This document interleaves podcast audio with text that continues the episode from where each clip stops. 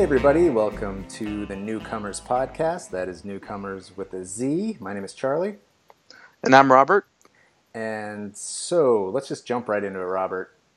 Episode right. four Dissonance Theory. What was your Mhm. overall take on it? Uh, a lot going on. A lot of questions were answered and more were raised. Even more were raised, I, I, I think it's safe to say. Yeah, it's definitely the most complicated episode I think it was for me to watch and had to watch again because there's so much going on and it was very dense and, and like subject matter.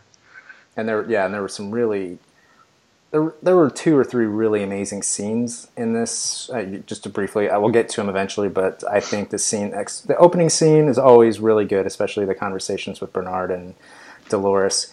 And then I have a real serious logistical question about that scene, and then also the scene with Maeve at the very end, which was fantastic. God, what a good scene that was! And then and also the scene with Ford and uh, it is Theresa, who's the Right. park manager, and that scene was. I think I got like ninety percent of it sorted out, and there's about ten percent of it that I'm like, "What the shit is going on?" so um, we can kind of talk about that. But I just think overall, this episode, it's amazing that they keep getting better. I, I every week I'm like, how do they top it? How do they top it? How do they top it? I mean, I'm a huge fan of Game of Thrones, and you kind of get that same thing. Like, how do how do they how does the show get better next week? How can they how can they improve on it? And they keep they keep building on it. They keep building on it. They keep building on it. So it's really well done. The writing is uh, once again fantastic. I, I- I don't know what to say. A plus on this episode. Same here. Same here. Okay, well, do you want to just? Uh, is there anything you want to talk about overall? Any kind of a broad view, or you know? Well, one thing, and this was going back looking at this over again, but I wondered just from production, a production standpoint, if if they must shoot this whole like series or season must have been written together because for budget purposes, I would imagine that it'd be way more efficient to shoot, hit, uh, you know, like say the Spaniard walking into the bar, do all those scenes that they're gonna have to do of him walking into the bar at once because You mean to have to do that you mean every Hector the you know Outlaw? every yeah exactly. For to have to do that over and over again i mean that's an example. There's a, a lot of scenes like this but just to have to do those things over again and have to come back to set and do something like over again i would imagine would just i mean it would be a, a logistical nightmare if it wasn't planned out ahead of time. Well, if you kind of thinking on going back to the Game of Thrones, and I know you don't watch that show, but if you watch season one and two, and then you kind of look at over, I mean, season one and two look fantastic. They look great. They put money into the show, but mm-hmm. as the as the show is built and as the audience has grown and as the popularity has grown, they're obviously making a ton of money on it. So they're pouring more money into it. So it's looking even better. The costumes look better. The sets look better. Not that again, not that they look bad, but you can just tell they're putting more effort and more money into it. So I'm wondering if they've kind of learned from Game of Thrones. I think they just kind of knew they had a good story, they had a good show, and I think they just kind of threw it. Granted, I mean, heck, a lot of a lot of it's probably I think it's in Utah. It's just going out to Utah and mm-hmm. shooting, just making sure no planes fly over or something like that. You know what I mean? Yeah. You got a lot of good Right. scenery, so I'm sure there's a lot of like, but the sets look great. The effects are amazing. The lab and everything. I mean, the CGI, everything. I had a minor CGI issue, but other than that, it's really well done. yeah it's very cleanly cleanly made i mean everything about it Okay, well, let's go into. We're going to kind of speed through. Hopefully, we're going to speed through the uh, the rundown of the show a little bit quicker this week. But we got to. I, I think these conversations with Bernard, between Bernard and Dolores, which is where we open up, are really crucial. They kind of set the tone for the show.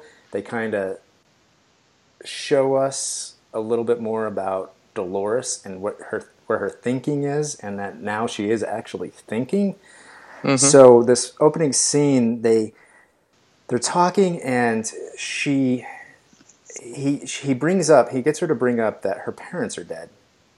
So she's remembering, and she goes she gets upset, which obviously a, a person a normal person would, but he you know he tells her turn off emotion, and so she goes to her normal blank blank stare, and they have this interesting conversation. And I think one of the main things I got out of this, which was really interesting, it, it goes back to last episode where Bernard was talking to his wife about their dead son, mm-hmm. and she, I think she asked, do you, would you would you ask Bernard, would you like the pain to go away or something to that effect? And Yeah, he's like, exactly. no, the pain is all I have of him. That's all I have left. And she basically echoes this sentiment to him, which I thought was really interesting. She said, no, that the pain is, I don't want to lose the pain. That's how I know I, I can remember my parents. That's all I have, which I thought was really interesting. And I think it affected him. I think basically he, it kind of caught him a little off guard, but I think he kind of, it, it, he understood exactly what she was going through. Right. But um, so that was interesting. And then she does this interesting thing where she says, and I, I don't remember the exact line, but she basically takes a line of two lines of dialogue, merges them together, script, script that she has programmed to her, but combines them into one thought. And I thought Right. that was interesting. That was a really interesting. He asks her, "Where did you hear that?" Or where? Where She says, that yeah, she says she adapted the dialogue from a script about love. Um, when Bernard asks her, where did, where did that come from? And she says, I adapted the dialogue from a script about love. And isn't that what we do? I mean, as humans, we kind of, we read something and then we create our own interpretation and poetry out of it. And that's basically what she did. Yeah, and, And that's kind and then, like you said, later, that yeah. that compares to what Bernard was doing earlier on. No, with his wife, do you mean? Right, right. Okay. right. About his son, related to his son. Yeah, and I mean, there's a lot of interesting things. She does. It's. I guess sometimes I get confused about how Dolores works because in this scene, I know her emotions have been turned off, so maybe that's what I'm mixing up. But the way the actress is playing Dolores, Evan, what is her, Evan Rachel Wood, is that her name? Yeah. um, right. she the way she's playing the character she's sometimes so stoic and so robotic that it's just lacks emotion in her face which is fantastic as an actress bueno great job on that acting but i get Yeah. confused sometimes about where her brain is or where her ai brain is because i mean i guess if her emotions have been turned off by bernard by command hmm it's it's strange. So I, I don't know. There's a little confusion there with me uh, on that, but minor again, minor issue. Um, she says something interesting about when she's questioning if she's losing her mind, and sh this kind of theme ran kind of runs throughout the show where they kind of talk about underground or underneath, and that comes up later on in the show with Hector when they talk about the shade and the shades come up from under the ground from hell. So there's uh, that's interesting too when she's talking about she's questioning where her is she losing her mind? Is she not. It- it- what's going on? She doesn't understand this world. She doesn't understand what's going on all the time. So um, and then Bernard says and then Bernard does something interesting too. He takes his glasses off and this, I didn't really pay attention to it the first time he did this but the second watch through or second time I watched it he is cleaning his glasses and later on Ford says something that he sees things very clearly. And I'm like, well, they had to have Bernard take his glasses off and clean them and mm-hmm. put them back on for a reason. I don't know if it was symbolic, Suggesting, suggesting that maybe he's, yeah, I now see. And then he says, tells her that he wants her to play a new game and that he wants her to go to the maze. So, Right. and then they come up and basically they just come up with a question. He asks her, "Do you want to be free?" And she says, "I want to be free." So she has to go to the maze if she wants to be free. So interesting. Which- she, now, she now has a purpose. She now Yeah, has a drive. And also brings up the question about the man in black who's searching for the same thing. I mean, Absolutely. so uh, what is that all about? Well, we learn a lot about him too this episode, which is really awesome. And um, so here's my one logistical issue with this scene.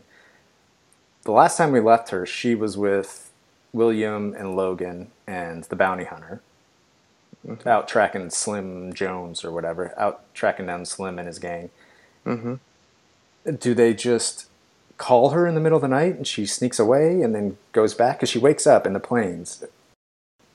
Do you know what I'm Yeah. saying? Like that logistically, and then when she wakes up, William's standing over her, giving her a cup of coffee or some water or something. So that logistically, I don't know if they're playing with time or if they're, or if she literally Well- gets up and walks back to the store and comes back in the, you know, while they're sleeping.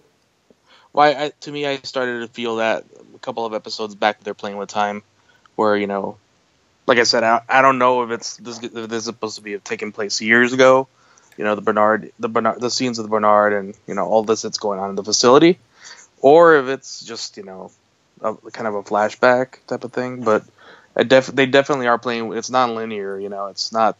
I don't think it's very linear in terms of the jumping around. I don't think she's waking up in the middle of the night and going back to the facility and coming okay. back. You know, well, that would make sense because that would that would mean then that she they're just giving us more of the conversation that she's had, more of the conversation she's had with Bernard in the past, and her story staying more linear.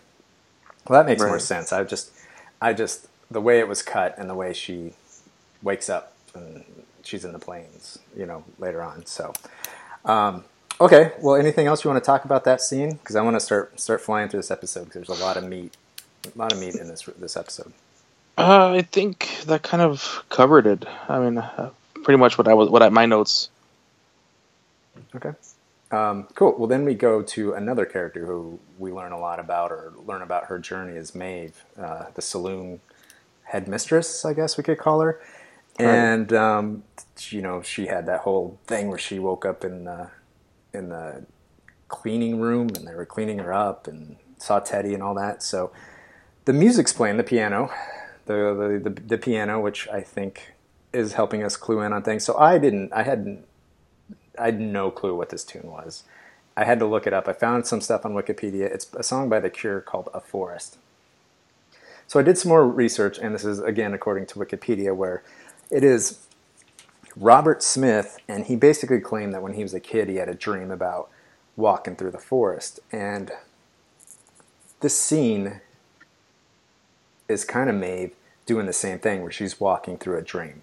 And so, just kudos on the music. I just have to it's one of those things that every time the song the, the piano plays or the music is playing i'm trying to pay attention to it because i think it's cluing us in on something if i'm assuming if you knew the song you'd pick it up right away like you know we knew with radiohead or soundgarden yeah. but this one i didn't know so i had to do some Same research to dig for it but um, so what about this scene because she she has some cool things happen with her. She has a, she's talking to Clementine, and they have a quick conversation about remembering and forgetting. And Clementine's like, "Oh, I remember this guy from Abilene or something," and then she starts to hear a buzz. Maeve does, like a right. distress, like a distress, like a signal, like something's something's happening to her, and she's looking around. She doesn't quite understand it, and then some dude, some get some newcomer just starts blasting the plate, just bang, bang, just starts shooting everybody dead. Right. But she looks at um, Clementine and she's got blood on her eye, and they do this really cool thing where then she's on the ground and the blood is coming down because she's been shot.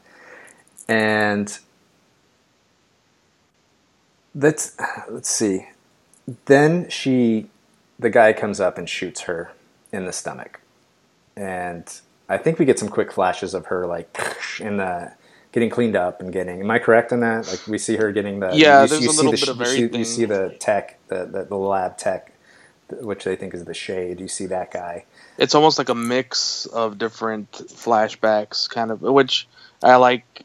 That's what I liked about this scene. It kind of shows that they're still AI. You know, they're not human beings. You know, her that buzz and that whole situation is like they're almost malfunctioning in a sense. You know, they're they're not supposed to be operating this way, and she's having flashbacks, and all this weird stuff is going on. Um, I, I don't know. I really like that that they kind of made it clearer as opposed well, to some of the scenes that make it more blur she says line. later in the episode, and especially they show this when she goes home because she immediately goes home and she draws the man that she sees, the the shade, which we learn later, and opens the floorboards where I guess she keeps things that she wants to hide. Right. And she realizes that she's done this 10, 20 other times. Yeah, I call that the memento scene. yeah, there you go. Yeah. and so um, I think that scene and her, the look on her face when she realizes that she's done this before and doesn't realize it, that she mm-hmm. thinks you can see it. She thinks she's starting to go crazy. She says it later in the episode. I think I, I think I'm going crazy. So yeah. th- it was really well done. It was really good setup for her. Um, let's see. So, real quick, we learned that Theresa, the park manager, is going to take over some things. And I don't think there's a lot to glean from this, but the, uh, the you know they're going to take over some the, the host. She, I don't think Theresa fully trusts Bernard's staff anymore, and I think that was kind of what they were showing. So she kind of has her she calls them QA. I don't know quality assurance or something like that. Department's going to start looking into these hosts. Yeah, because that the dude who smashed his head in is sitting there. But um, Bernard and Elise talk afterwards, and uh, there was a really interesting little bit of tidbit information where he tells her she's questioning him. She's like, "You caved in too quickly. You you know you wanted me to speak out. That's why you hired me." And he's like, "Well, you imagine things. They don't." Yeah. And and she's like, "Well, mm-hmm. what is this?" And she shows him the picture of the turtle thing. And he's like, "That's not Orion. That's not Orion. It has three stars, not four or something." Right. And uh, so that was interesting too because I thought. What did, what did you make of that? I, I was curious what you might have made that made of that whole scene. I just I I think it was that to show that Theresa is. I think it shows that she has sway over Bernard. He didn't put up a fight, and that that that Elise called him on it, but he had to you know put her in his her place too because he was like. Right. I think that was him like reestablishing his his power, saying, "Look, you're wrong. That's not Orion." But then, what the hell is it? so, well, that, that's what that's what I meant. What did you think? What did you make of that of the Orion thing? I don't know. I think maybe it's coordinates. Maybe it's something in the maze that you need to know. Something, huh. something like that. I was that. thinking. I was thinking maybe he could see something that we can't see with the human eye, or something. There's another star there, or something. I don't know. Oh. It just went through my oh. brain. But. Oh, that's yeah, interesting. Yeah, I didn't. Yeah, I didn't think. Of, oh, I think we'd know that though. I mean, our telescopes are yeah, I don't know. It was just a thought. yeah, yeah, no, no. I, yeah, I didn't put too much thought into what. I just thought it was. It, I did quickly think, well, what is it then? But I didn't give it much thought after that. Um, this Logan character, we, we, we jump out to the plains with William and Logan. This Logan character, at first, I did not like, but he's growing on me a little bit. He's he's pretty funny at times. So, um, and I think the thing we learn from this scene when they're out there is that we learn that it's not. They have a conversation about the park, and he says something along the lines, "Well, if if the company's going to invest more money, yeah, in the park, then you know we gotta." I don't, I don't know exactly what he was aiming for, and that caught William off guard. I think he thought this was more of a like a vacation, a bro bro vacation kind of a thing, right? And I I think he I think William was taken aback by that. Like, well, this is a business trip. This is you're researching. You're I don't know. It was it was. What do you take from that? No, totally. Well, it lets us know. And they've slowly been letting us know what's going on with their situation in terms of, you know, it was his brother-in-law and you know the 40k a day thing, and now we know that his his family, Logan's family, is involved in the business somehow. They own a stake, and so he's talking about bumping up the stake because hell, if they can, you know, they can convince you now, make you fall for this girl, you know, it's they're doing their job. yeah, it's, he's like almost brought him to see how he's gonna work in this world and see if it's you know, he's using him as a guinea pig. I think. So, yeah, I agree. And then I think this is kind of the first stage of their parting of ways on this trip so yeah. I think this is William, like, kind of his first, like, real f- fuck you then. So, it's almost a foreshadowing of something ending yeah. up really badly in the future. Yeah, I think I don't know. with know. Logan. Yeah, he, he, he's the, that's you know he, his character bothers me more because he just feels like the stereotypical douche guy that every movie has to have. You know, like usually it's sometimes it's the fraternity guy, sometimes it's the but but he's know, di- the, but he's different. The he... ex boyfriend in this case it's this guy, but you know it's got that like you know, cocky, you know, character. Well, I don't normally get in the habit of defending douchebags, but I think in this case, Logan, he's comedy. He's comedy relief, and yeah, I think him pushing William has put him on a path. So I think mm-hmm. he was a mm-hmm. bit necessary, and I don't know what the hell's going to happen with Logan. He's off on his own little weird Alonzo trip, so we'll see what happens there. But I, I mean, I think I, thought, I just thought that was interesting that it's now it was a business and it was a business venture, and not necessarily just a vacation kind of a thing. So the one scene I did like with him was at the last part, the right before you know their part in this episode ends when he tells them, you know, you know, they're not real. You know, what are you doing? You know, what are you thinking? You know, get a grip, sort of. And it kind of brings him back to reality, and he that to me that was the most I guess the best performance I've seen from that character where it's not just a stereotypical douche guy. He's kind of I saw a little more depth to him where like that's he actually justified who he is and what the way he's seeing things, you know. It's to him it's a game. That's what he tells him. It's a game. What are you doing? Wake up, you know. Well, and I that, thought that was I, I that thought, was the best scene, I thought. I thought the shootout scene was pretty funny. I laughed out loud because he was pretty entertaining in that scene too. So, but um, all right, well that's that's enough of that. So we th- now we really start to go in. We learn a lot this episode about the Man in Black. There's still Mhm. a lot to learn, but we do learn quite a bit. And he's now he's got Lawrence, the poor guy with the noose around his neck. How freaking terrible is that to be dragged around everywhere for days on end with a noose around your neck? I know you're a robot, Lawrence, but geez, that's terrible. That's just not as bad as Teddy. It's not Teddy esque, but um, it's still just. There's a shot of him standing there with just the noose around his neck, and I'm just like, oh, it's terrible, terrible. So the man in black is hacking up snakes. He's looking for those snake eggs, and Yeah. doesn't know what he's looking for. And they come across, and I'm this character. Um, shoot, I hadn't I remembered her name, but I forgot it now. Looking up IMDb real quick, and it's Armistice hmm and she's Hector, the desperado's right hand woman, and she's out bathing in the river, and she's got this really long tattoo along her face and down her the right side of her body, and the man in black immediately puts this together that Mhm. this is the snake he's looking for, and um, what did you think of that? That that what he was looking for was was this character and that it was a character he'd never seen before. He she walks up and she's got attitude. She's not afraid. Even after she blasts like two of his dudes away, Yeah. her dudes away, she just looks at him like, "All right." She doesn't she doesn't flinch. She she's obviously probably a sociopath and doesn't blink. What did you think of her character? Well, it it seems like that new storyline about Wyatt has kind of thrown the Man in Black off because he's like, wait a second, this is different, you know, this is a whole new deal.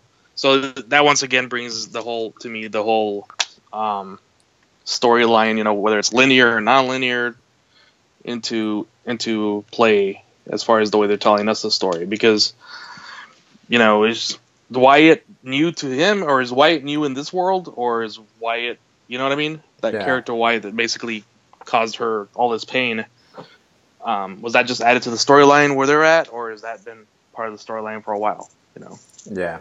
Curious Well, so he they join the gang, and um, we have an interesting little scene. There's this little village where William and Dolores and Logan are and the bounty hunter are hanging out looking for clues to Slim and the gang.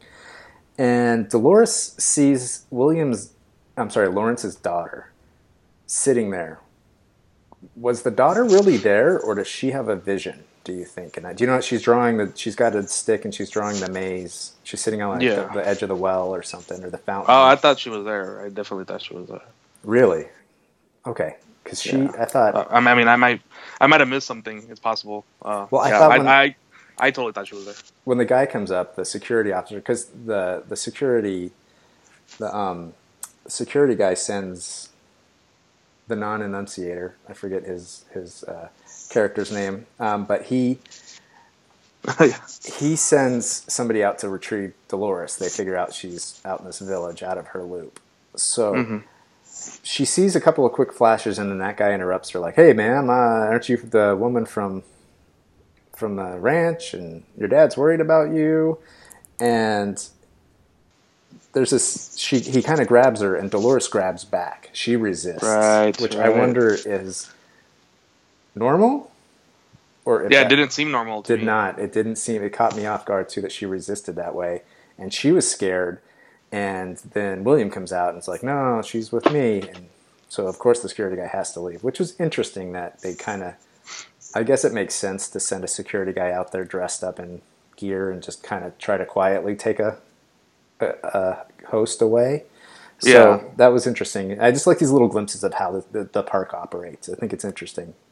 So that was a security guy for sure. Oh yeah, yeah, because he's he's the The um, let me look his name up. That's that's oh, that's driving me crazy. The It's the it's the Stubbs. uh, His name is Stubbs. So Stubbs says, "Let's get her. Let's get her out of the loop. Let's get her back." And so Oh, that, okay. then that guy comes up. So it's a security guy, and he's got a deputy's badge. So I thought they were just using. I thought they were just using like a, a post. To no, because why would you? Why would you come up and say, "Are you the, are you the lady from the ranch?" What? What? You wouldn't do that. That was just a weird thing to say. He approached her really strange, like a, like you would approach a kid at Disneyland who was, you know what I mean? Like, are you the boy that, that everybody's looking for? You know, Yeah. you wouldn't. You wouldn't. It was just a strange approach. So he had to know who she was, and he was there to take her back.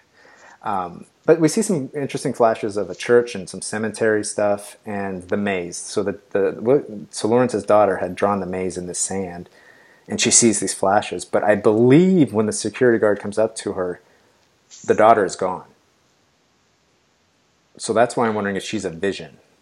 Hmm.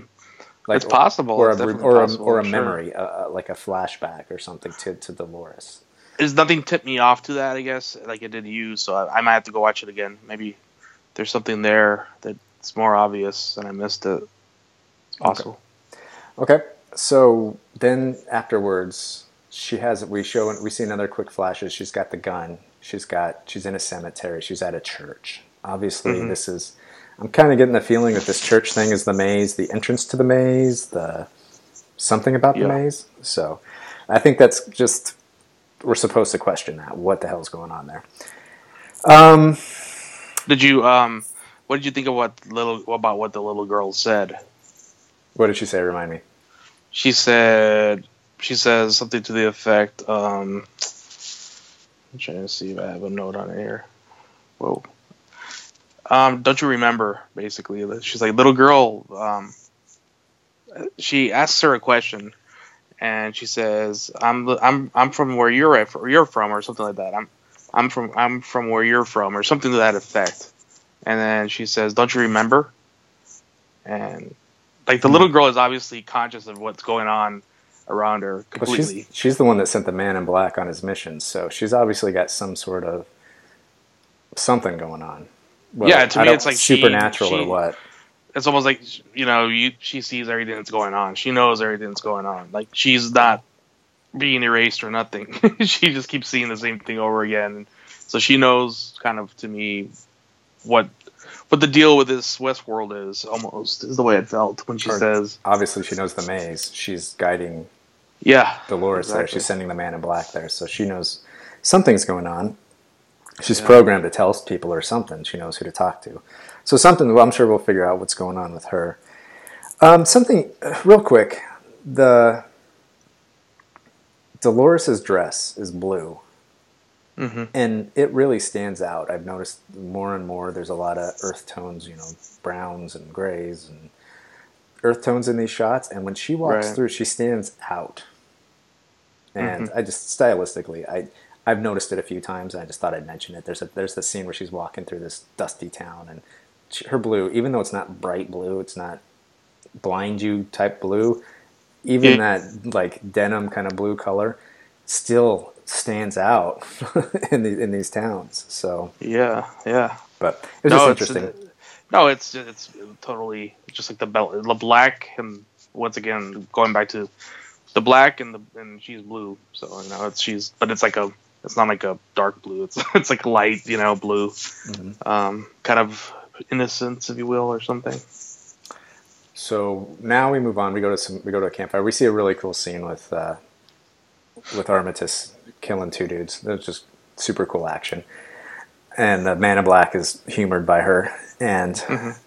they go to the campfire. And two of the guys, which I kind of got a feeling initially that they were newcomers, cruising Yeah, cruising cruising around with the, this gang, wanting to go be outlaws, and you know that's what they want to go on vacation and do. And they they approach hold on. Oh i'm sorry i got this mixed up my bad. It's the scene before that where dolores is out there in the woods and they have this really cool william and her have this conversation and she looks at the moon and they're kind of talking about he asks her like, "Are you out of your zone or your path?" And I mean, he's still trying to figure out figure her out. Right, And right. She the way she like looks at him, She's confused. yeah. And so I'm still wondering. Like, I think that's part of the, what confuses me about Dolores's character is that she's obviously aware of what's going on, but Yeah. how much of that does she, can she pull at any time, or how much can she rely on that? Because sometimes she just seems. There's a scene later on when she's talking to Logan, and he's like, "This is a game. This is a game. Tell her it's a game, William." And she's like, "What?" She's crying. She's like, "What is he What are talking? you talking what about? Is he yeah. So, so I'm just wondering how much of this she goes in and out of. Well, I think, and Lawrence has some certain situations too where Ed Harris is telling him, "Hey, Lawrence, you know, I know your friend, or I know this," and and it's like Lawrence just they go by by over his head. Like he doesn't, basically, he doesn't like take it to heart. Whatever whatever it's being said, it's almost like he's programmed to ignore it. If any reference is made to the real world, it's like they're supposed to be programmed to ignore it, from what I understood. Okay. She, on the other hand, gets confused every time they bring it up. So it's like she's somehow tapped into something other than you know, something more than the other, uh, you know, AI. I mean, that's the way that's the way it's coming off anyway so far. Like they're supposed to automatically ignore. I would think if you if you bring up reality, hey, you know, you know, the Boston Red Sox did this. You know, you, you start bringing things up, and they, they don't know what you're talking about. like the know. picture of her dad, like Abernathy's picture when she's like, I, s- I don't Exactly. see anything. Yeah. So, but she's obviously having issues, and her like her dad obviously had. So it's I don't know. It's interesting to. It fried I'm his not brain. sure. But there's a really Yeah. cool cool shot, just stylistically, when she's looking at the moon and she's having this conversation, and they're talking about new ideas and old ideas and old life. And she, they do this great tra- transition. I watched it a couple of times just to try to mm-hmm. find a flaw, and damn them, I couldn't.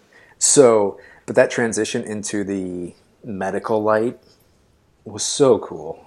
It was so cool. And then she has that flash of her being in the lab, and she kind of Yeah. comes back out of it. And know, Lawrence is the hero, so he's like, "Oh, let's take you to the fire." She says, "I got to chill," and he takes her to the fire. So Yeah. it's just it's it's it's interesting. They're they're.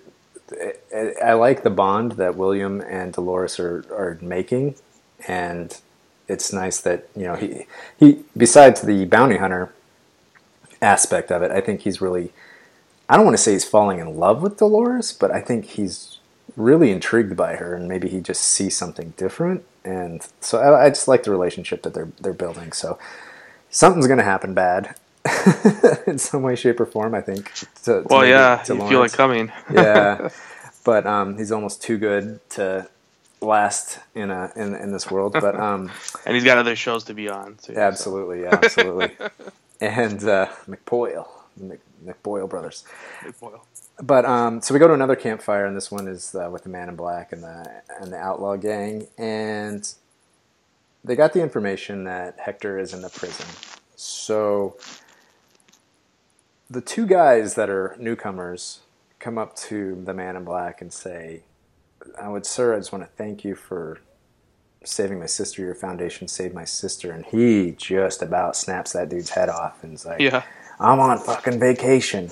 And I'd walk away fast too if, they, if he said that to me. but he, he, so that was just kind of. I'm gonna that, slit your throat. Is what he Oh, is that what he said. I'm gonna slit your throat. Oh, and so I'll but- slit. You don't. You. You, what's it called? You. You don't leave me alone, or, or what's it called? If you don't stop, I'll, I'm gonna slit your throat. so what is so your theory about him being a host? Is it still still alive and kicking, or It's possible. I think it's possible still. I think it's. I mean, the whole point is that if he was, they would do everything they could to convince you that he wasn't. So I don't know. Eh, they may pull the old switcheroo? But yeah, right now it seems it seems. Yeah, right now totally it's not looking that way. But I think, I think there's something weird going on with the guy. So Would it be? I po- don't know why he's looking for the maze, and now Dolores is looking for the maze as well. Would it be possible that Ford would be crazy enough to disguise a few hosts and send them out into the real world to test them or to see how they adapt, how they react? Is that possible?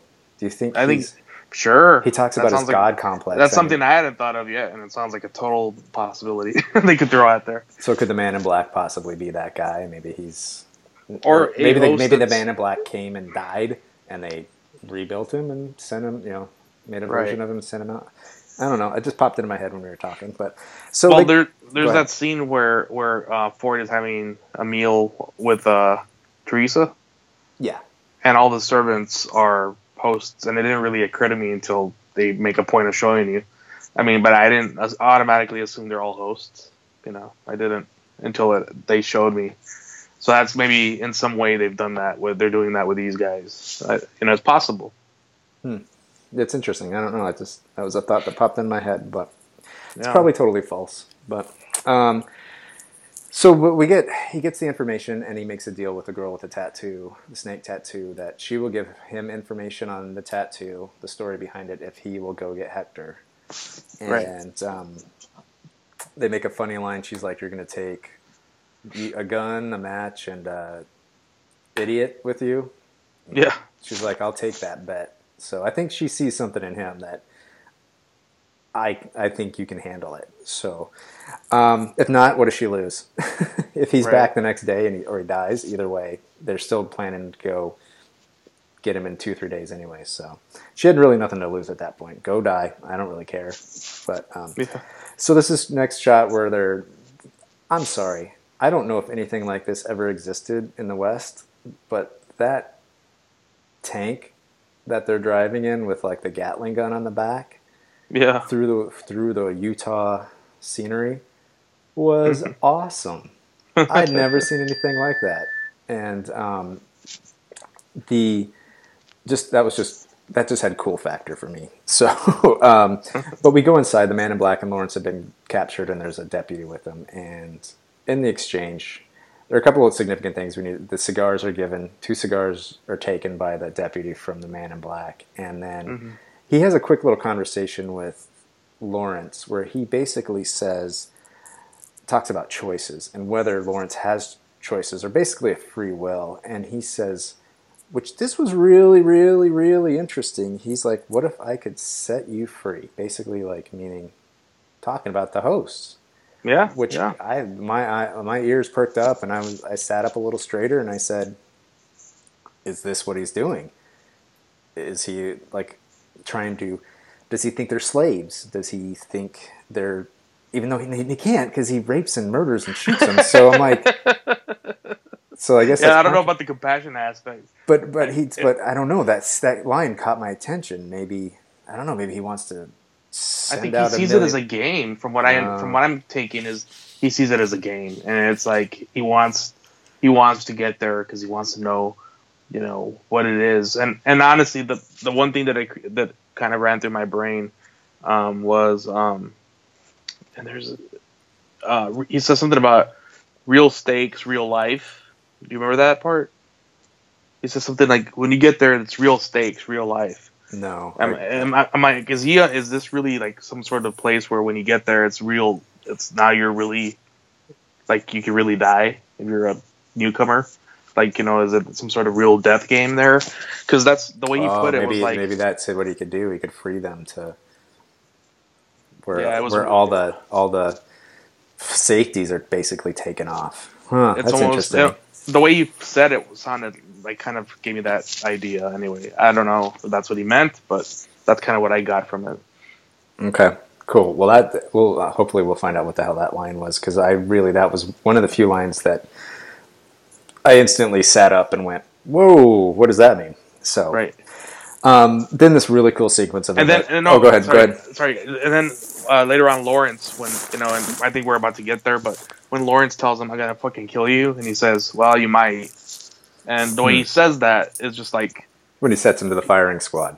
yeah, it's but the way he says, "You might." You might do that or something like it. Just sounds. It's like wow. He looks like he's really serious. Hmm. So I don't know. Interesting. Yeah, I, that's interesting. You put that together. I, mean, I did not. I did not see it that way. Huh. Well, you set me up for the next scene then, where we're basically at the jail, and the man in black basically sets him up, and Lawrence is pretty pissed off. I'd be pretty pissed off too. And um, there's a couple really cool things. We get reintroduced to Hector, and they have an interesting conversation. And basically, Hector's philosophy is that this world is madness, everything is going to end badly. So he's just like, fuck it all. Yeah. No, I think no I- God. yeah, I think he I think he cares about people at some level, but I think well, I say that like they're people, but you know what I'm saying? Like I think there's some like he, he doesn't stab me. Like I can't stab a defenseless woman. Like I think he's got a Yeah. a base level of morals, but if a deputy comes up to him, he's not going to think twice about putting a bullet in him. He just he just doesn't really give a shit about that kind of stuff. So that was that was a, that was a fun little conversation, and then uh, and the man in black agrees with him. yeah yeah yeah, and he's I like, "We kind of agree with you. Yep. Right. And that goes back to the whole foundation thing when that guy's trying to tell him, hey, you saved my sister's life. He probably, it's just a foundation he has. He doesn't really give a shit. You know, it's like, it's just one of his foundations and it saved somebody's life. Yeah, whatever. Like, I don't care. That's kind of what I get from the man in black. and um, we get another glimpse into Stubbs, uh, his I don't want to say relationship, his the VIP access he allows the man in black, because those cigars are more than just cigars, and we get a quick little brief when he lights the cigar and he puts it in the doorway, and we cut to that, and Stubbs clears for explosives, pyrotechnics, I think they call it, to be used. And they, that, that was interesting because I'm like, how does that work? Like, that's one of the one of the logistic things that you keep bringing up. I wonder how that works uh, because they Well, the ma- the they match- say the request for two charges or something, right? Is that what she says? Yeah, well, I think the match. I think maybe the match, lighting the match or Oh. lighting the oh. cigar is the signal to Okay. explode them or something along those lines. So, um, and I think, like I said, I think this is a glimpse that the man in black is obviously a very, probably incredibly wealthy man, very powerful man. He, he kind of seems that way. He's kind of got that arrogance, but he kind of seems like the guy who'd maybe pay hundred thousand dollars a day for the royal treatment, and Yeah. I can get have explosives and access to whatever the hell I want. So that was a quick, another little glimpse into something, but um, they escape. The dude's the deputy's face blows off because he's smoking a cigar, which was funny. And then they go outside, and again they do this. They, this is the second time they did this. Lawrence is standing there. He's about to be shot on, you know, shot at by the firing squad. He was about to mm-hmm. be hung, and they do this off camera. They do all the shooting with the man in black. The the just the decimating of the first time it was a posse. This time it was you know a sheriff and a posse, and this time it's deputies and maybe a sheriff, and another sheriff. Yeah, it's like very Pulp Fiction-y, almost. Yeah. and do you think there's a, spe- a specific reason, or do you think it's just stylistic? Because I think either way it works. I think showing the violence is it's probably a lot cheaper to just show it this way, and one guy running in the back and getting shot instead. Or do you think there was they do not they don't want to show like law about you know like the law getting shot up like that? Well, I don't know. The deputy gets shot later, so yeah, what the hell? Never mind. All I got was that. style from it. Honestly, that's what I. I it just It feels like a like a homage to those like Quentin Tarantino movies or so, you know those movies where all a bunch of stuff is going on and the person's still standing. You know, or all, what all this stuff goes on around them. It's kind of the way. It's, and it's the second time it's handled handled almost the same way. He Mm-hmm. li- he lifts the blindfold and he's sitting there smiling smugly at Lawrence, and you know the Hector kills the last guy that's standing. So it's it's just well done. I just really liked it. I liked how they. It's only a couple episodes. I think it was maybe from episode one or two that that same thing Yeah. happened. So it's just cool. There, you wouldn't think that being it doing the same thing would work in a show, Right. but it works. It works No, really it's, well. it's done. It's done great. That's it did a great, very. I don't know how to how to put it. It's just they just do it very well. so I mean, they know what they're doing. These the director knows what he's doing. The production The writers. uh, is just the Yeah, top everybody. level. Yeah. So we move on, and the Man in Black finally has his conversation. He gets Hector back to his his crew, and he ha- he gets she just just she tells him the story about these men that come and rape, pillage, murder their their family. I think she has to take her mother's blood and put it on her to feign. yeah, that was very convoluted, but Yeah. it, it, she sold it. She's a good actress. She Yeah. sold it, but I was just like the blood and then the blood, and then she gets the blood of the other people, and she puts blood on. Oh my God, I Yeah. was like, there's a she- lot going on there. Yeah, and then she's used. She got the snake, and every time she kills one of the guys, she uses their blood as a ta- I guess a tattoo Right. in ink to fill the snake and the head. So he's like, "Well, who's the head?" And that's when we go back to Wyatt. right. So this sends the Man in Black and Lawrence off Wyatt's direction because that's the clue they've been looking for. Mhm. So what did anything anything? I think I mean it's pretty straightforward. So I think- No, no, I, I think you you nailed it. okay. Um, so we have a quick little scene with Maeve. She's leaving the saloon. Maybe she's going home. But um, there's 10, 12 Native Americans walking through the town, and everybody s- steps aside and they're walking through. And one of the, a little girl, one of the little girls in the group drops like a wooden figurine. And hmm. Maeve runs over to pick it up, give it to her, and she looks at it and it's the vision she sees, the the the, per, the thing she sees, the which we learn they call shades later on. Mm-hmm.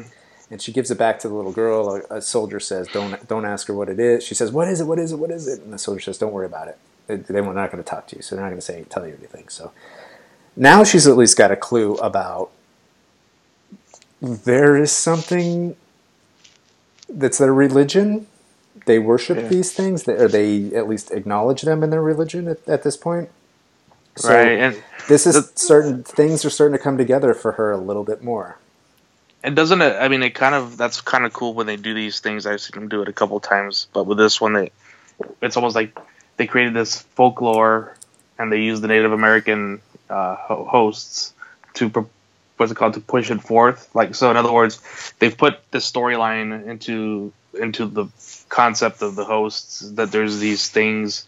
Yeah, I mean, because that that's not really a Native American this shade or whatever is made up in this world, but it's kind of like it relates to the kind of like the way folklore works here, where like you know the Native Americans have skinwalkers or they have these different these different folklores that kind of make it to the mainstream eventually, and that's almost to me kind of parallel. This is parallel to what actually goes on in you know what, what the way we work in the real world, Yeah, where you know it's a good- Native American folklore device. makes it to yeah and it allows her a glimpse of a possible sanity because she does think she's losing her mind, and and it mm. also it we we literally know that these dudes come in and clean right the scenes and take the bodies away. They they literally do exist, but to the hosts, they have no knowledge of this. This is you know a a ghost. It's a supernatural event. It's you know, it, Yeah. to them it's they don't see it, they don't remember it, they don't recall it. So to them it's the supernatural world, which makes sense to use the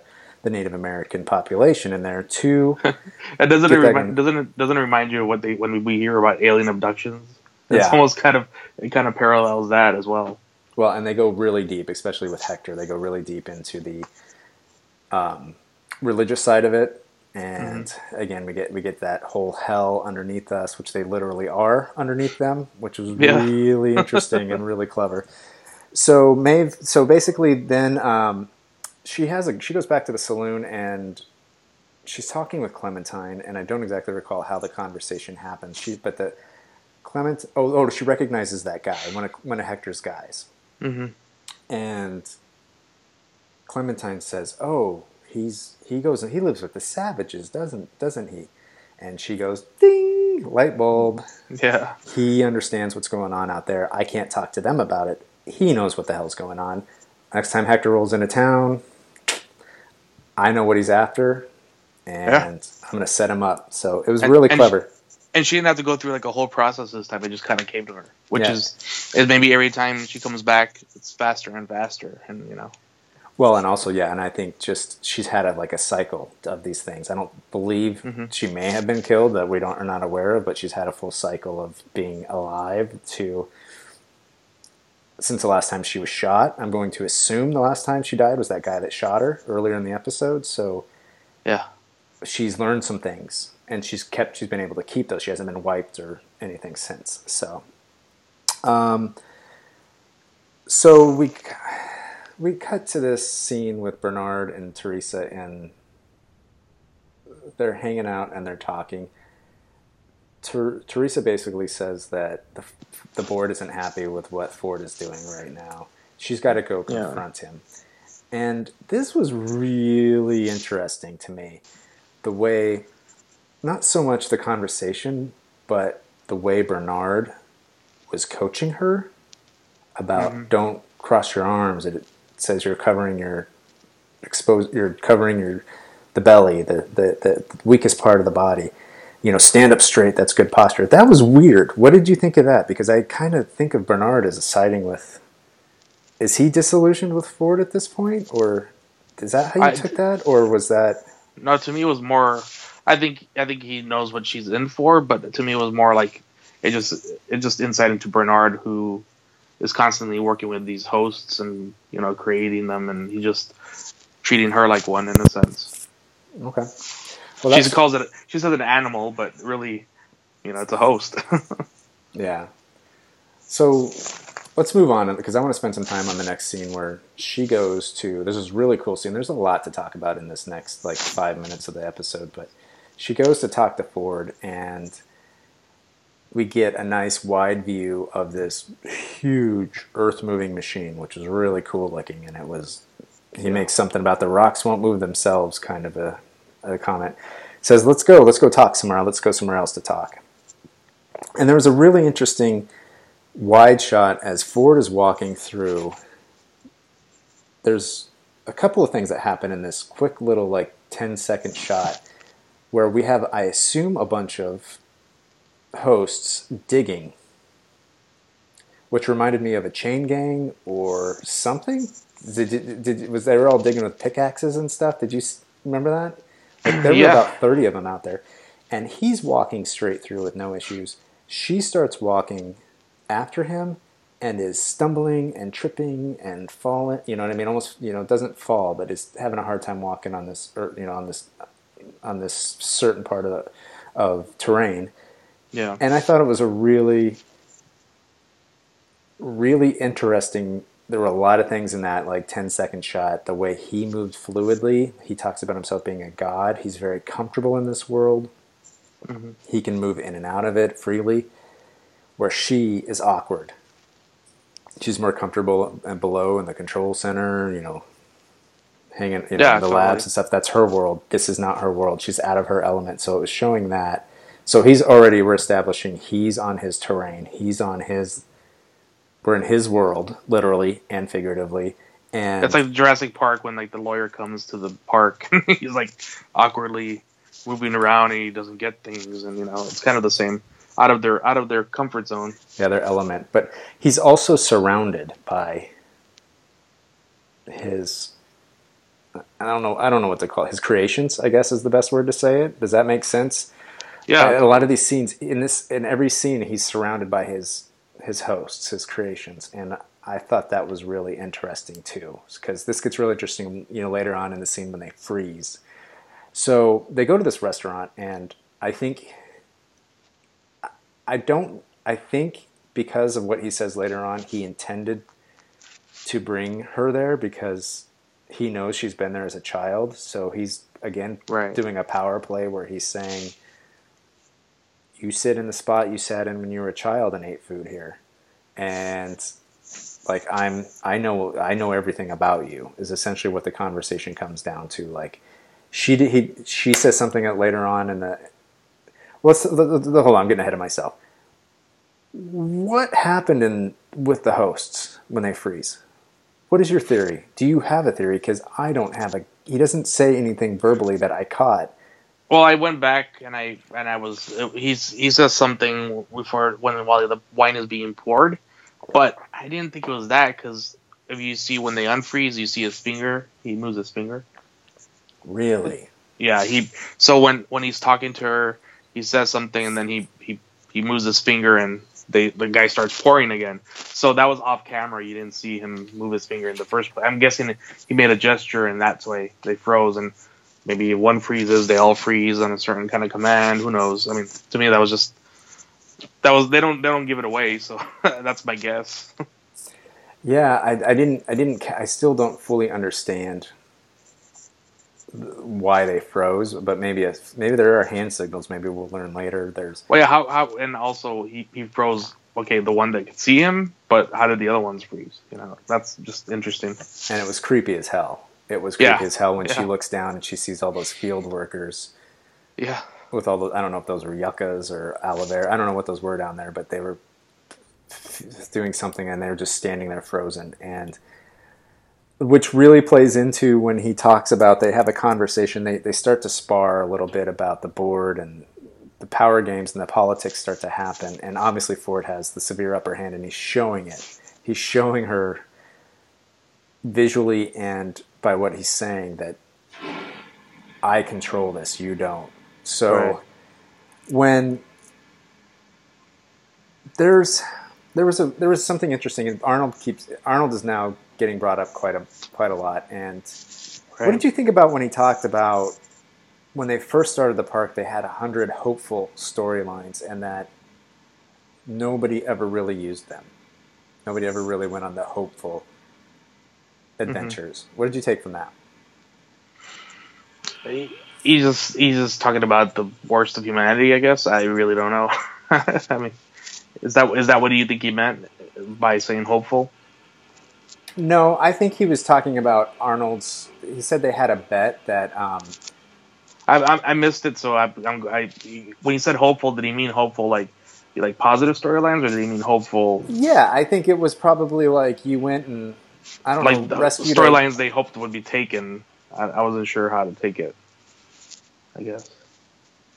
Yeah, I, I, I took it more as uh, the as as kind of like you know you would go find a lost child or something like that. I mean, I, I don't know just your choices are to go join an outlaw gang or they're to go rob a bank or they're to go rescue a child or they're to go plow a field and they're all G-rated, in other words. yeah the G-rated ones storylines. maybe a couple handful people went on but the other people so I think he kind of said in that sense he told Arnold he like I lost that bet which was interesting Mm. so Arnold was right in that sense that people don't come here to to go do the right thing It's essentially or And- to, go, and- to go on G-rated adventures they go Right. to do things they can't do in real life And once So- again, that's why it, it brings up the question with a man, uh, the man in black, you know, who keeps bringing up Arnold now. He's been bringing him up. Well, actually, this is the first time he brought him up right in this episode. I don't think he brought him up before, but he brings him up, and to me, it's almost that death game thing where he's saying, "Well, he died in the park," and it's like he died in the park because he let the hosts maybe be themselves, and they killed him. you know, Yeah. he kind of gave him freedom, and this is what happened. Absolutely. And so um, there are a couple other things. Let's move this. Let's move this along. Um, he says he says another thing where he's because Ford's conversations they're not very often, but my God, there's you could probably do dissertations on just these conversations alone. But he says Yeah. that in this world, he and Arnold were gods, and he specifically says you were a guest. Mhm. And so he's literally sitting there telling her that he is a god. He's moving Earth. He is freezing time. He is. He knows things she doesn't know about the board sending out a supervisor or whatever, or a, somebody. And so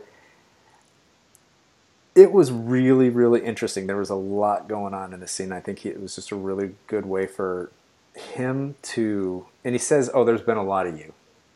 Right. so he's kind of he's just he's verbally just smacking her down and He's just he's just he's just trying to tell her, you know what, you could either you could either be here or not, but it's up to you. you know, Yeah. if you push me, Play- play then you're go- you're Yeah. gone.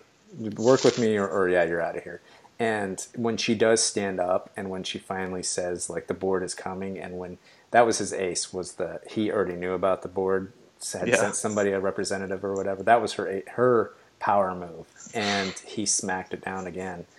And he's he essentially looks at her and after she's defeated she's she's she doesn't really have anything else to do, to say or do. She she has nowhere to go in this. He basically says you can work with me and it'll be done on time tell the board like do Right. your job leave me alone let me do my thing let's work together on this and it was interesting that was she she kind of took it on the chin on this scene. What did what did you get from the I'm not a sentimental man, and then suddenly they show the machine coming? Does that mean that that place they're in right now is going to get torn down? I, I, I wasn't quite sure what that meant. I guess so. If any, if she had any sort of sentimental memories of that area, Right. it doesn't mean anything to me. He he know he's he sees things. He says he sees things clearly. He knows. Oh, that's another thing too. He knows about her and Bernard, So Right. there's a there's a lot, and so he basically He knows everything. is what he's saying. He knows everything about his employees. He knows everything about. and I think everyone. it's I think he's also saying that nobody, uh, maybe even Bernard, nobody is above you know, Yeah. that level. All right, so we kind of already talked about the shootout. I don't know if there's much to say with the shootout with Slim. We kind of already went over that with Logan, and then they get they get Slim, um, and then we get to the point where they argue. Both uh, William and Slim, or William and Logan, argue about. He says something about I forget his name now. Alonzo. He knows Alonzo, and so this perks Logan's ears, and this is the what he calls an Easter egg. This is one of the cool the cool journeys you can go on if you can find your way into Alonzo's world. If I, if I could just backtrack really quick so we Sure. can move on. Uh, the the shootout. So when he switches guns, you remember that part? He says, "Oh, an upgrade." Mhm. Takes the other gun. That doesn't that that brought up the question to me: How do these bullets work? Then you know, how do these guns work in terms of like now he's going to use this gun, he can still kill a a host, but he can't wound anybody else. You know what I mean? It was it was interesting. Uh, like, uh, are the host skins like softer than ours, or you know, I I don't it know. just it just raised questions when he takes the other gun. It was like an upgrade. Why why did they throw that in there? There must be something about the Well, they can. Think they can control the guns. They show that later on. They can freeze them, so they can Right. jam them. So I don't know. Maybe if a host, they, they've had to have thought about that. That if a host, or I'm sorry, if a newcomer picks up a host's gun and fires it, that I don't know. Maybe if now it, maybe if it's going to work. now Maybe it shoots bullets to kill hosts, but not not uh, newcomers. Uh, yeah, I don't. I don't know. We'll, we'll figure out. Obviously, they showed us for a reason, or maybe he just thought it was cooler. That's I could see that. He's Well, just like it's a nicer I got- gun. I totally thought that, but I mean, I just wondered why they did it, why they threw it in there. It was interesting. All right. So um, we'll see. We'll see. Maybe that has something to play when he gets to Alonzo.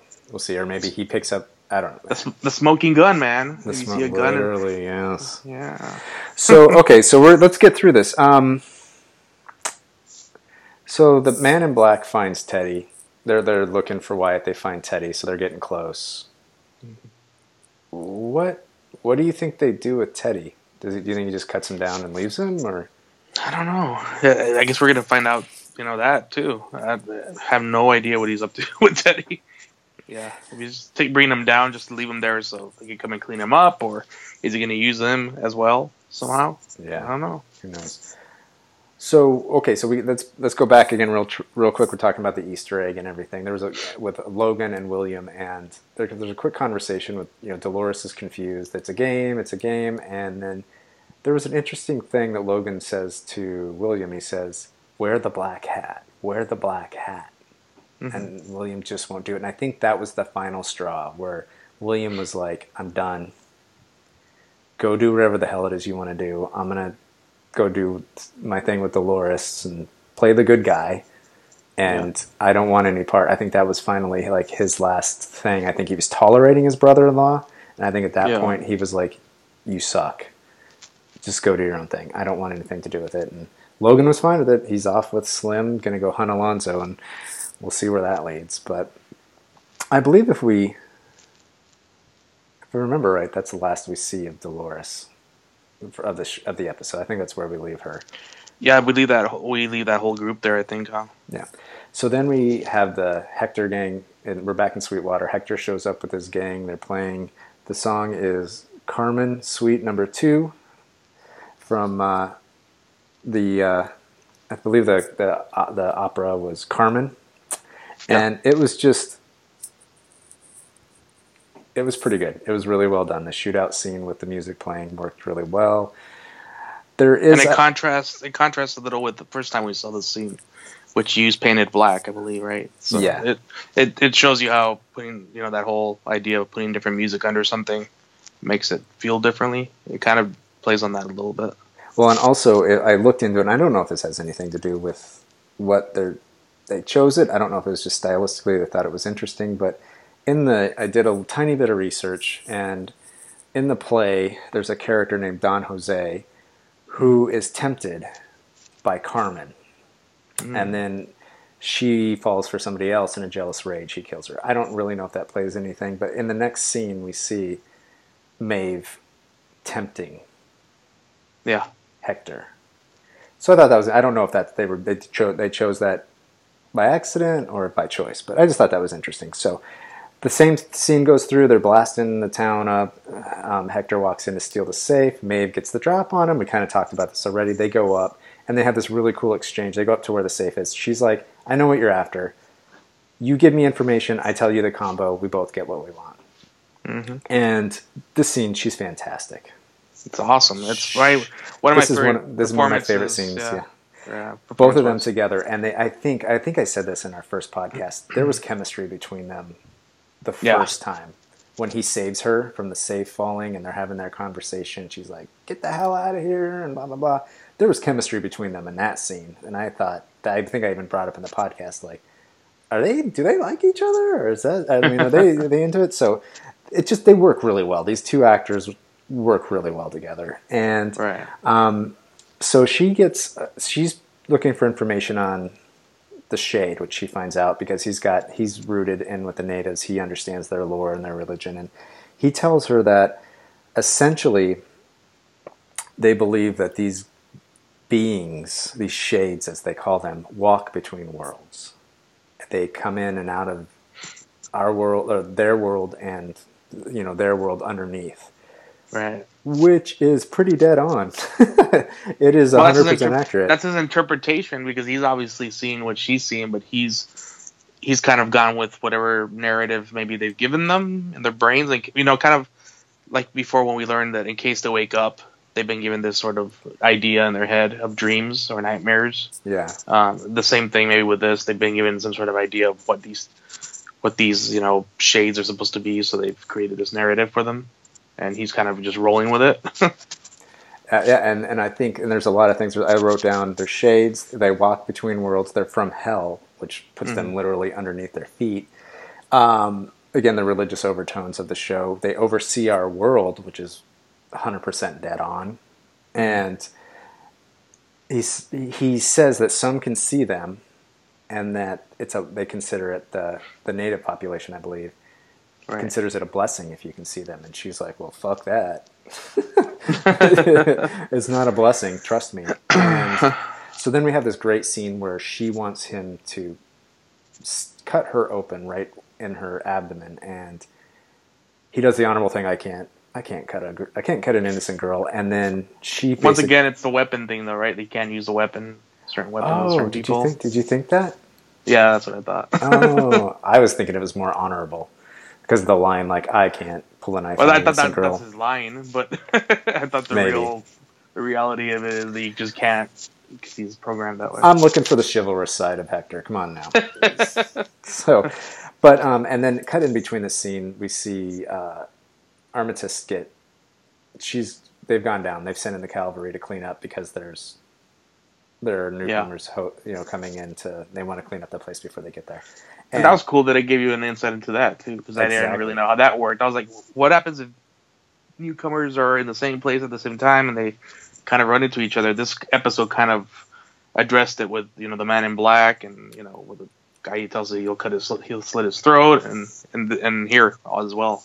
and they kind of they threw in a little. This is kind of the great thing about the writing of this show is that they throw in this line when he mm-hmm. when Stubbs is talking to his tech, and they get the they get the two guys from the gang, the 2 mm-hmm. newcomers from the gang. They tackle them, and then she's like, they're going to spend the night in jail, and then we'll send over some girls from the saloon and slip Yeah. a key into their breakfast or something like that. So and I'm it's like, almost like it's they almost get to he's- escape. They, st- they they still play into the role. They're like, yeah, you, you're with the outlaws. You shot up the town. We're putting you in jail for the night, but you get to then get out and escape and feel like you were crafty. You know what I mean? Like they played Right. into it. So But it's almost like th- this isn't a major player either, so he they could do this to him. Like they wouldn't do this to the man in black. They would Oh, never tie him up and yeah, throw him in jail. But they, they could do this to this kid because he's just he's just a low paying customer or something. absolutely. and, and then they had they didn't have much time, so they, they had to get them out of there. So it's just it's just really this show is really well thought out. That's it's somebody put some thought into that. Like how do we get these guys? How how do we clean up the town? We have we have newcomers there, so we can't just. They'll be like, screw this. I want to go shoot up more of the town. You're like, no, well, we got a family of four coming through with an eight. Well, you only 10-year-old." paid you only paid two thousand dollars, so you get the budget. You know, you Yeah. just get to be a sidekick. That's all you get. So we go back to Maeve, and the, at this point, the the cavalry is walking up the stairs, and she cuts herself open, and she says this great line, another great Maeve line, where she, she's like, "Get the bullet out," or something. She's like, "Get it out," and he's like, I, "I'm not going to do it." And she's like, "I've never had to ask a man to put his hands on me twice," which just good writing. It's just solid good writing. He has to dig in there with his fingers, and she's screaming. So the poor cavalry's like, "What the hell's going on in there?" He, they think she's getting whatever the hell done to her, and Yeah. so he pulls out the bullet, and she realizes, "I'm not crazy. I was shot. Mm-hmm. Everything that happened to me in my visions was real." And I think Hector to this point is just like, who knows what's going to happen with his character? Whether he's going to be wiped clean or if he's now infected, contagious, if she's contaminated him. Maybe his Yeah. thinking is different. So who knows what Hector's going on? But then the, we get a flurry of bullets through the door, and they obviously die. Yep.